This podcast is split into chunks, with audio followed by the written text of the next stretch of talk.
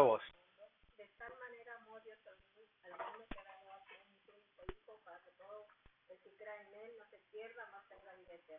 Ahí está. Hermana, ya te lo sabes, dices. A ver, Marilu, dilo pues. Porque de tal manera Dios amó al mundo que dio su, Ya casi te lo sabes. que dio su uni- unigénito, Ujú. Hijo único, para que todo que en él crea no se pierda. Sí. ¿Dice right o Mas tenga vida eterna. Te falta esa parte. Que leámoslo en Juan 3:16. Dice, porque de tal manera amó Dios al mundo que ha dado a su Hijo unigénito para que todo aquel que en él crea no se pierda, mas tenga vida eterna. Ese es el versículo que vamos a estudiar esta mañana. Vamos a hablar sobre el amor de Dios. Tanto amor. ¿Cuál es, cómo es el amor de Dios? El amor es una palabra que es muy común, obviamente, en nuestra, en nuestra vida, en nuestra comunidad. Pero si usted le pregunta a alguien qué significa amor, se va a dar cuenta que hay un sinnúmero de definiciones. Si le pregunta a una parejita de novios, el amor es algo muy sentimental, es algo, algo muy este, emocionante. Se me hace muy curioso cuando los jóvenes eh, empiezan a salir o cuando ya son novios, porque todo es amor. Luego se casan y ya empiezan a cambiar las cosas, ya ven la realidad, ya no se ve esa pasión del amor, ¿verdad? Es un amor sentimental. Si pudiéramos preguntarle a alguien, por ejemplo, yo le pregunto a mi, a mi niñita, le digo, ¿cuánto me quieres? ¿Cómo, cómo responde un niño? Es difícil, para ella me dice, así, me dice, así te quiero, de este grande, o de aquí al cielo. Porque no hay manera de medir el amor de Dios, es muy difícil, el amor de la, que tenemos. Así es el amor de Dios, no podemos medirlo. Si es difícil medir el amor ah, humano, el amor entre nosotros, ¿cuánto más es el amor de Dios y poderlo medirlo, como cantábamos esta mañana? Si fuera tinta todo el mar y el, y el cielo un papel y cada hombre un escritor y tratara de describir el amor de Dios no podría describirlo. Bueno, este versículo que quizás es el más popular, como podemos ver que algunos de ustedes se lo saben, porque lo han escuchado. Usted va a partidos de fútbol, ¿qué versículo tiene la gente muestra? Juan 3:16. Lo muestran a la gente. ¿Por qué? Porque es un versículo bastante importante sobre el amor de Dios. Vamos a hablar cinco características del amor de Dios en esta mañana. Primero, la profundidad del amor de Dios. Y eso se encuentra en la frase, porque de tal manera amó Dios. La profundidad del amor de Dios. ¿Cuánto es de tal manera? No lo podemos comprender. ¿Cuánto es de tal manera? Dice, de tal manera amó Dios al mundo. ¿Cuánto es? Pues no sabemos. Ahora, ¿cómo sabemos que, es realidad ese amor? El versículo nos va a decir un poquito más adelante, pero ¿cómo, nos, ¿cómo sabemos que es de tal manera? ¿Qué es la evidencia en el versículo? Dio a su Hijo. La evidencia, la prueba de que Dios nos ama es de que mandó a su Hijo Jesucristo para salvarnos de nuestros pecados. La palabra que se usa para amor ahí es la palabra agape. En, en, en griego es, se escribió el Nuevo Testamento. Y hay palabras específicas. Y esta palabra agape es una palabra que se usa mucho en el Nuevo Testamento, en nuestra Biblia, para describir el amor de Dios. Y es, es una palabra no que no se usa, por ejemplo, para las parejas. La palabra agape no se usa para parejas, es otra palabra. En griego es, es otra palabra que se llama eros, de donde viene la palabra erótica. Para, amor entre amigos no se usa la palabra agape muchas veces, se usa la palabra fileo. Es un amor entre amigos.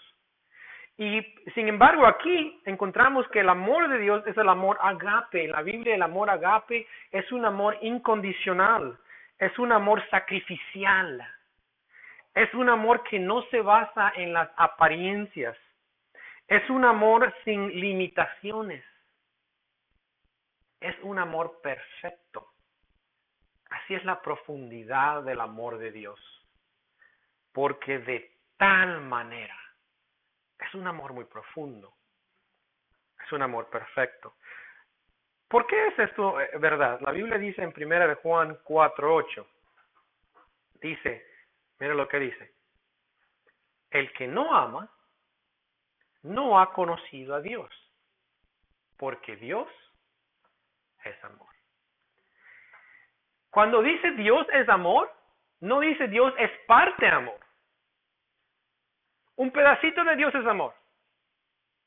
Dios es amor. sus atributos de Dios son muchos, pero uno de ellos es que Él es amor. Pero no es parte amor, es todo amor. ¿Sí entiende la diferencia de parte amor a ser todo amor? Dios es amor. Lo que describe a Dios en, su, en sus características es que Dios es amor. Por eso hizo de tal manera amó Dios. Porque el amor de Dios es muy profundo. Es un amor perfecto. Es un amor que nos ama perfectamente. ¿Cuántos de ustedes aman a alguien perfectamente? Hmm, ¿Para qué pregunté, verdad? Obviamente estamos descalificados porque no podemos amar perfectamente. Por demás que tratemos, no hay amor perfecto. Eso es lo que no entienden a veces la gente que se casa. Piensan que cuando se van a casar va a ser perfecto.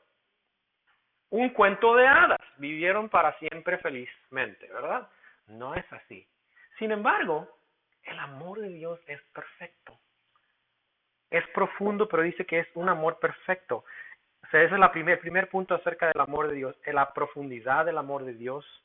El amor de Dios es tan profundo, es un amor perfecto. Número dos, la anchura del amor de Dios. Dice el versículo, porque de tal manera amó Dios al mundo. La anchura del amor de Dios. El amor de Dios es ancho. ¿Quiénes son los recipientes del amor de Dios? El mundo. ¿Quién es el mundo? Todos. La palabra que usa el, Nuevo Testamento para mundo es cosmos. ¿Han escuchado esa palabra? Cosmología, no cosmetología, eso es totalmente diferente. Oh, sí, es cuando se corta el pelo. No, no. Estamos hablando de cosmos, como la, la, la revista, hay una revista, ¿no? Cosmos, no sé ni de qué es, pero creo que es para mujeres. Ok, yo no la he leído, nomás digo que me sé por ahí el nombre. Bueno, la palabra cosmos quiere decir mundo. La cosmología, el estudio de, del mundo. Pero en la Biblia la palabra cosmos se usa para referirse a la gente también. El amor de Dios es para todos. La Biblia nos manda nosotros los que somos creyentes a llevar el Evangelio a toda criatura, a toda persona que no conoce el amor de Dios. ¿Habrá gente que no conoce el amor de Dios? Mucha gente. A lo mejor sus vecinos no conocen el amor de Dios. Y están haciendo cosas todo el tiempo para, para ser mejor personas. Pero no conocen el amor de Dios. Pero el amor de Dios es un amor tan amplio, tan ancho que alcanza a todos. Número tres, en la, medida del amor de Dios. La medida. ¿Cuál es la medida? ¿Cómo se mide el amor de Dios? Dice, dio a su Hijo. El amor de Dios se mide en el hecho de que dio a su Hijo para morir en nuestro lugar. El amor de Dios es un amor que lo da todo es un amor sacrificial. Usando una simple analogía de un hijo. Yo sé que la mayoría de ustedes tienen más de un hijo. ¿Qué tal si tuvieran solo un hijo? ¿Y qué tal si tuvieran que ofrecer ese hijo? ¿Se acuerdan en la Biblia quién fue que ofreció ese hijo? Abraham. Abraham. Ahora, la Biblia dice que era su único hijo, pero ¿sabe que no era su único hijo en ese sentido de único, nomás él de hijo? ¿Cuál otro era su hijo? Ismael. Pero ¿saben que dice que era su único hijo? ¿Por qué? De la promesa, era legítimo, era su único especial, era, era el hijo especial único, el que de la promesa. Y Dios le pidió ese hijo. Y Abraham lo ofreció. Sin decir nada. Sin decir no. Sin negociar con Dios. Llévame a mí, pero no mi hijo. Dio a su hijo. Imagínense, si Abraham lo hizo, Dios mandó a su hijo. En el sentido también de su hijo dice unigénito. Cuando usted ve en la, Biblia la palabra unigénito o único, no piense que es un hijo engendrado o porque es un, hijo el único hijo que tiene. En la Biblia la palabra unigénito es muy similar a como se usa en el Antiguo Testamento de único con el hijo de Abraham. Es el único hijo, único porque está en el mismo rango y puesto de Dios. Es Dios hijo, en pocas palabras. Es Dios hijo parte de la Trinidad, pero sin embargo tiene ese rango o ese puesto de hijo, ese título de hijo único, y ese fue el que Dios mandó a su hijo único. Eso es un gran sacrificio. Romanos 5.8, mire lo que dice. Mas Dios muestra su amor, es otro versículo muy bueno para memorizar, para con nosotros. ¿Cómo nos muestras amor? Dice ese versículo. Que siendo aún pecadores, Cristo murió por nosotros. El amor de Dios se mide en el hecho de que dio a su Hijo único para morir por nosotros. ¿Cómo nos amó? Dando todo, dando a su Hijo, que murió por nosotros. ¿Y por qué lo hizo? ¿Por qué mandó a su Hijo? Bueno, por nosotros, pero ¿por qué por nosotros? Ok, ¿qué más? ¿Qué, ¿Por qué tiene que Dios mandar a su Hijo por nosotros? ¿Qué, ¿Salvarnos de qué? Del pecado y de la muerte. Primera de Juan, mire lo que dice, 2.2. Está hablando de Cristo. Bueno, si comienza con el 2.2.1. Primera de Juan 2.1. Mire lo que dice. Hijitos míos, estas cosas os escribo para que no pequéis. Y si alguno hubiere pecado, abogado tenemos para con el Padre a Jesucristo el justo. Y Él es la propiciación por nuestros pecados, y no solamente por los nuestros, sino también por los de todo el mundo. ¿Por qué vino Cristo? ¿Por qué Dios dio a su Hijo? Para morir. ¿Por qué? Nuestros pecados para hacer propiciación de nuestros pecados. ¿Qué quiere decir esto? La propiciación. Mi hijita de cuatro años sabe qué significa esto. En inglés es atone. Se aprendió un versículo en primera de Juan, uh, que era dos, ¿huh? un ocho, y dice el versículo en inglés, He is the atoning sacrifice for our sins. Y le pregunta, what's atoning? Y ella dice, oh, propiciación, sí, es que Cristo murió, por, sufrió por nuestros pecados y murió por nosotros. Se sabe. Propiciación es que Dios demanda justo juicio por el pecado. Y nosotros no podíamos pagarlo. No podemos. ¿Cómo? ¿Cómo un pecador puede ofrecer a un Dios santo el pago de nuestros pecados? Ni siquiera por uno podemos pagar. Lo único que podemos recibir nosotros de, de Él es el castigo. Y sin embargo, dice, Cristo murió por nosotros, en nuestro lugar. Él es el que pagó por nosotros. Para redimirnos, para rescatarnos. Romanos 3:25 dice esto. A quien Dios puso como propiciación por medio de la fe en su sangre para manifestar su justicia a causa de haber pasado por alto en su paciencia los pecados pasados. Cristo lo puso, como dice, en propiciación por nuestros pecados. Dios mandó a su Hijo para pagar por nosotros nuestra deuda. Era necesario de que Cristo muriera. Era necesario de que Cristo resucitara al tercer día para poder libertarnos de nuestros pecados, dice la Biblia. Dios envió a su Hijo único para rescatarnos. En Juan 3:14, mire lo que dice la Biblia.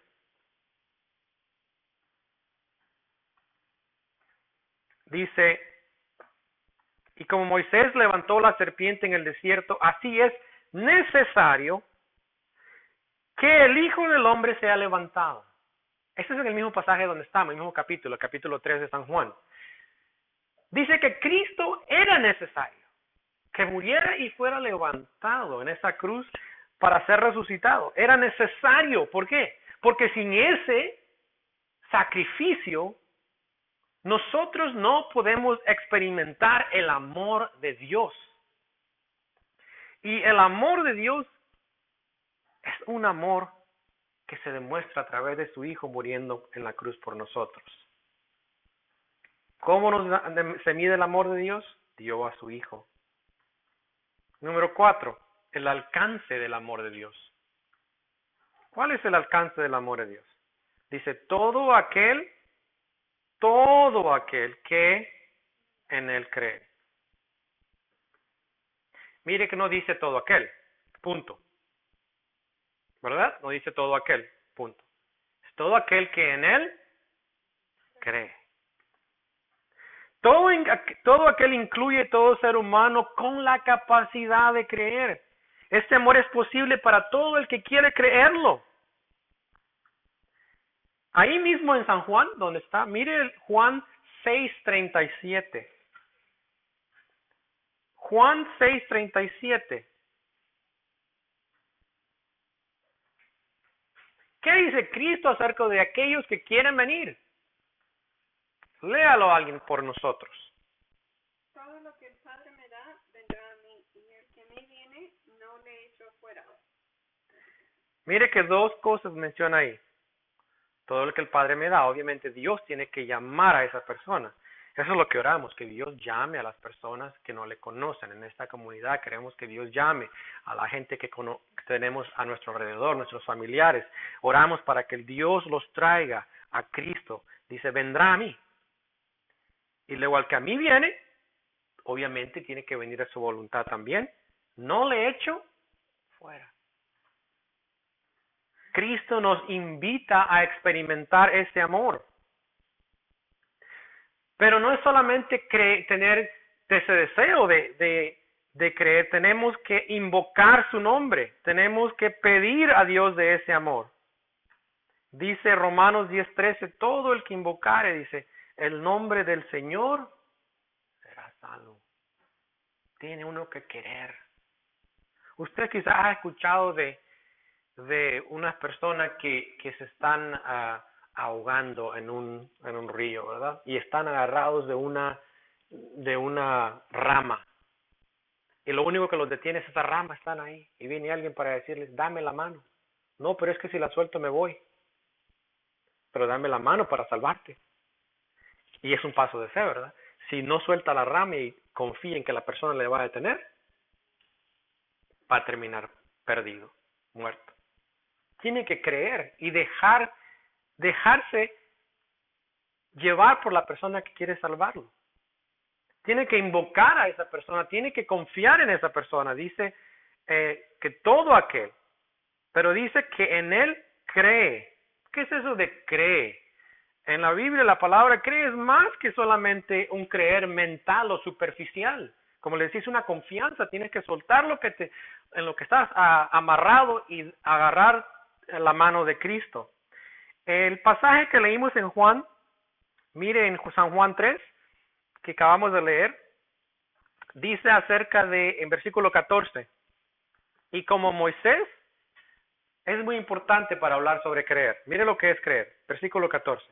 Y como Moisés levantó la serpiente en el desierto. ¿Sabe de qué está hablando este pasaje?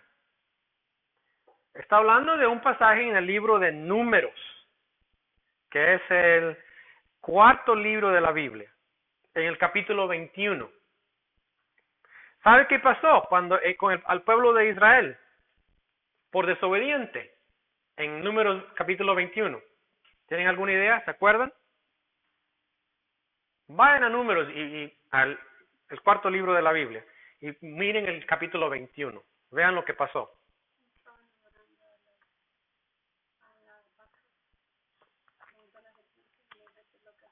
Sí, pero la, esa parte está correcta, pero la parte de, de adorar, no. ¿Qué es lo que pasó en el capítulo 21, versículo 9?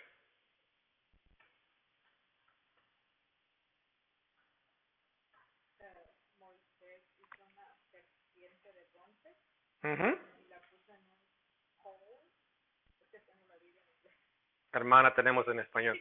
Sí, Moisés hizo una serpiente de bronce y la puso sobre una asta y alguna serpiente y cuando alguna serpiente mordía a alguno, miraba a la serpiente de bronce y vivía.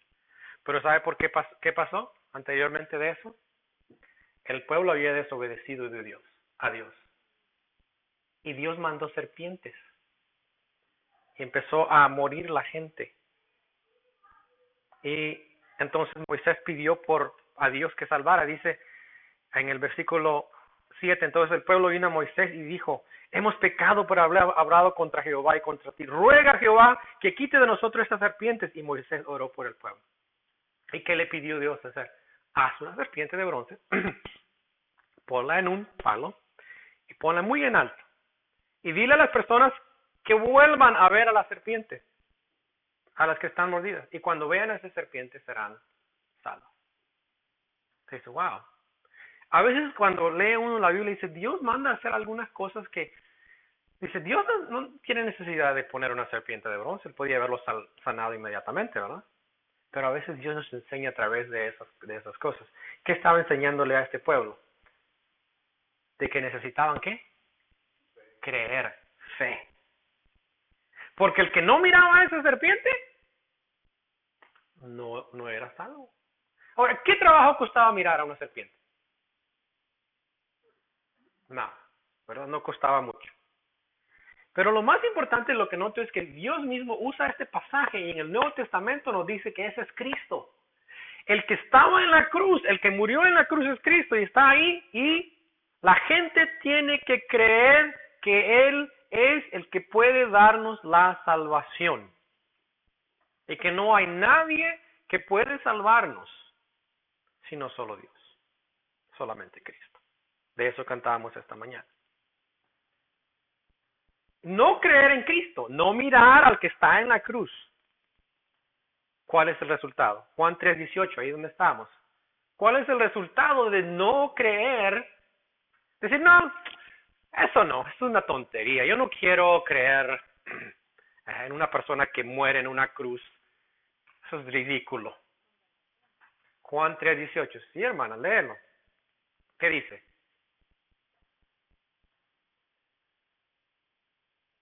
Es muy interesante lo que dice la Biblia. Juan 3:18. Si Dios ha provisto el medio de la salvación y lo rechaza, no queda más que la condenación de Quiere decir que aman las tinieblas, lo malo, en la. El que no cree, dice, el que en él cree no es condenado. Como los que miraron a la, a la serpiente ahí, en ese, en, esa, en ese palo. Pero el que no cree, ya ha sido condenado. La declaración de Dios de condenación ya está. Si el que no cree en Cristo ya es condenado. Ahora, no es que estamos diciendo que Dios le encanta condenar a Dios, porque es que estamos leyendo sobre el amor de Dios que Él dice ama a todo el mundo. Lo ama, pero Dios no puede forzarnos. Él requiere de que nosotros creamos en Él y ese creer lleva a una, una confianza absoluta en Él. No puede Dios dejarnos este, rechazar a su Hijo y decir, oh, no importa si lo rechazas, está bien, ¿no? Dios dice que el que no cree, el que rechaza lo que Dios ha provisto para salvarnos, dice, ya recibió la condenación y además de eso, dice, anda en, ama la oscuridad. La persona que no viene a Cristo no es porque está muy ocupada. Eso es parte de lo que está haciendo. La persona de que, que le hablas de Cristo y no responde no es porque realmente no cree eso. ¿Sabes por qué no, no, no viene? Porque no ama las tinieblas. ¿Por qué el ateo ex- e- e- está tan, está tan en, en- con tanto deseo de que Dios no exista? A uno dice, "Ah, es, que, es que de veras no lo creen. ¿Usted cree que no cree? Nada. Aman más las tinieblas. El día que ellos crean en Dios, Dios va a estar presente en sus vidas. Van a decir, oh, alguien tengo que darle cuenta. ¿Qué hago? ¿Vivo como yo quiero o vivo como Dios manda? ¿Sí? Entonces Dios dice aquí que el que no recibe, que no cree en el Hijo, anda en la oscuridad. Número cinco, el poder del amor de Dios. El poder del amor de Dios es, ¿qué? Dice, todo aquel que en él crea, ¿qué? No muera, sino tenga vida eterna. El amor de Dios no es pasivo, es un amor que produce resultados. Cuando experimentas el amor de Dios, produce cambios. En primer lugar, hay un efecto negativo. ¿Cuál es el efecto negativo? Dice, no que todo aquel que no cree, no muera. Es el efecto negativo que vas a evitar. La Biblia dice en Romanos 6:23, porque la paga del pecado es muerte. Mas la dádiva de Dios es vida eterna en Cristo Jesús, Señor nuestro. La Biblia dice en Efesios 2.1 que toda la gente que, que, que nace en este mundo es pecadora y, y ah, está muerta en sus pecados. ¿Sabía eso? Que la Biblia dice que estábamos muertos. Antes de conocer a Cristo estábamos muertos. No podíamos conocer el amor de Dios, estamos muertos. Una separación entre nosotros y Dios. Y si morimos en esa condición, nos lleva a la separación eterna, lejos de la presencia de Dios, lo que la Biblia llama el infierno. Eso es la muerte. La Biblia, la muerte es más que solamente una separación del cuerpo, es una separación eterna. ¿Querrá Dios para la gente la muerte? Ezequiel 18:32. Mire lo que dice. Dios dice eso. Porque no quiero la muerte del que muere, dice Jehová, el Señor. Convertíos, pues, y viviréis. El deseo de Dios es que la gente no sea condenada. El deseo de Dios es que la gente viva. En Ezequiel también ahí en ese mismo libro, 33.11, dice, diles, vivo yo, dice Jehová el Señor, que no quiero la muerte del impío, sino que se vuelva el impío, el pecador, de su camino y que viva. Que vuelva, que deje su camino y vuelva. Y que siga, me siga a mí. Dios desea que la gente no muera. Y el, uno de los efectos del amor de Dios es que Él dice, el que cree en Cristo no muere, no morirá. Dios desea tener paz con el pecador. Pero si la persona rechaza la manera de que Dios establece esa paz, seguirá siendo enemigo de Dios. Y no es porque Dios desea eso, es porque el hombre ama más las tinieblas y desea eso. ¿Cuál es el efecto positivo? Dice, todo aquel que me cree, no se pierda, más tenga vida eterna. Ese es el efecto positivo.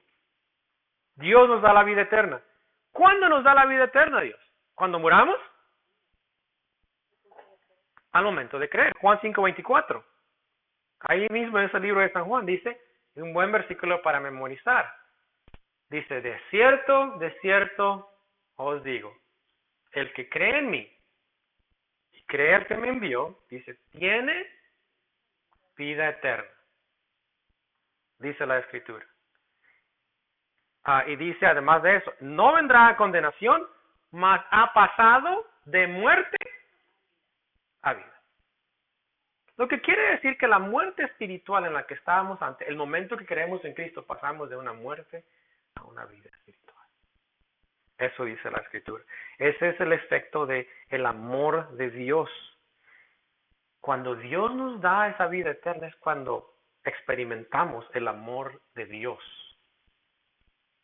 Usted que es creyente, usted cada mañana que se levanta y le da gracias a Dios, le da gracias a Dios por su vida y le da gracias a Dios por su vida eterna, ¿verdad? ¿Qué sería de usted y de mí si no tuviéramos esa vida eterna? Nos levantaríamos en la mañana diciendo qué? Quejándonos de la vida, y hay gente positiva. Yo creo que hay gente positiva que dice, oh, yo voy a hacer, y sí, se levanta muy positiva, pero ¿qué es su futuro? Solamente esta vida. Y viven para esta vida.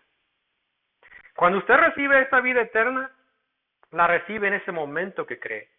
Pero además, Es una vida que es solo el comienzo. La vida que usted comienza aquí en Cristo es un comienzo.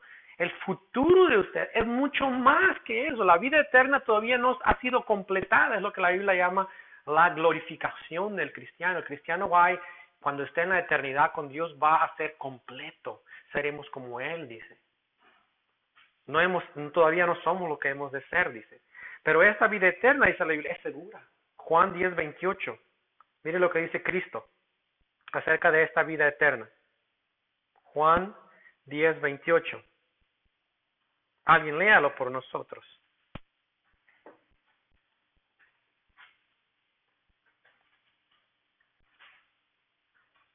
¿Qué promete Cristo a los que creen en Él? Juan 18, yo les doy vida eterna y nunca perecerán, y nadie podrá arrebatármelas de la mano. Cristo dice los que vienen a mí, los que son míos, les doy vida eterna. ¿Y qué más dice? Sí, antes de eso no van a morir jamás. Bueno, físicamente sí, pero eternamente nunca. Además, nadie me las va a arrebatar de mi mano. La salvación que tenemos en Cristo, la vida eterna, no se pierde. Hay gente que cree esto, hay cristianos que creen esto. Créeme, yo viviría muy deprimido. Porque cada día tendría que decir, Señor, devuélveme la salvación, porque no me fue muy bien ahora. Creo que la perdí. Pero no es lo que dice Cristo. Dice, yo les doy vida eterna y nadie las arrebatará de mi mano. Porque mi Padre, que es mayor que Dios, que es mayor, me las dio. Dice, estamos en las manos del Padre, pero también estamos en manos de Cristo. La vida que tenemos, vida eterna que tenemos en Cristo, es una vida segura. Solamente al creer en Jesucristo, creer que Él murió en la cruz, fue sepultado, y resucitó para salvarnos como nuestro sustituto, podremos experimentar el amor de Dios. El amor de Dios que nos transforma y nos concede la vida eterna. Ese es el amor que nos ofrece Dios a nosotros. ¿Y sabe qué interesante? Que el amor de Dios, bueno, nos mostró para salvarnos, pero ¿nos sigue amando Dios como cristianos? Perfectamente. ¿Sabe uno algo interesante? Que el amor de Dios no cambia. Cuando yo una vez pensé en eso, oh, el amor de Dios no cambia. Wow. El amor que Dios nos tiene a nosotros no cambia. Es perfecto cada día. Es una bofetada para nosotros porque nuestro amor para con nosotros no es perfecto. Y algunas veces amamos bien, otras veces nos amamos mal, pero el amor de Dios es perfecto y nos sigue amando. Y esa es la clase de amor que Dios quiere que nosotros también compartamos con otras personas. Cristo dijo, venid a mí todos los que estáis trabajados y cargados, que yo os haré descansar. Llevad mi yugo sobre vosotros y aprended de mí, que soy manso y humilde de corazón, y hallaréis descanso para vuestras almas, porque mi yugo es fácil y ligera mi carga. Cristo nos invita, dice, a tomar de este amor, porque Él nos promete darnos descanso, darnos paz, darnos vida, eterna. Y Dios quiere que nosotros experimentemos ese amor. Y aún los que somos ya creyentes nos invita a que entendamos que el amor de Dios es algo que debemos compartirlo con otros que no le conocen. Es un amor también que debemos demostrarlo entre creyentes, porque es un amor perfecto, es un amor que transforma, cuando nosotros podemos compartir ese amor con las personas, ellos también comprenden del amor de Dios. ¿Sabe que en su trabajo, en la escuela, donde esté, la gente va a notar de ese amor que tiene? Si no tiene ese amor, lo va a notar. Hay veces que, he estado trabajando con personas sin decir nada, uno dice, como que tuviéramos antenitas, los cristianos se encuentran. ¿Sabe por qué? Por el amor de Dios. Lo ven y dice, oye, tú, tú empieza a hablar uno de que algo diferente, ya empieza, oh, que oh, yo también soy cristiano. Interesante, porque ven el amor de Dios. Eso es bueno. Queremos que la gente vea ese amor que hemos experimentado en Cristo. El amor de Dios. Que Dios nos ayude a cumplir con dar ese amor a las personas que no le conocen. Okay, vamos.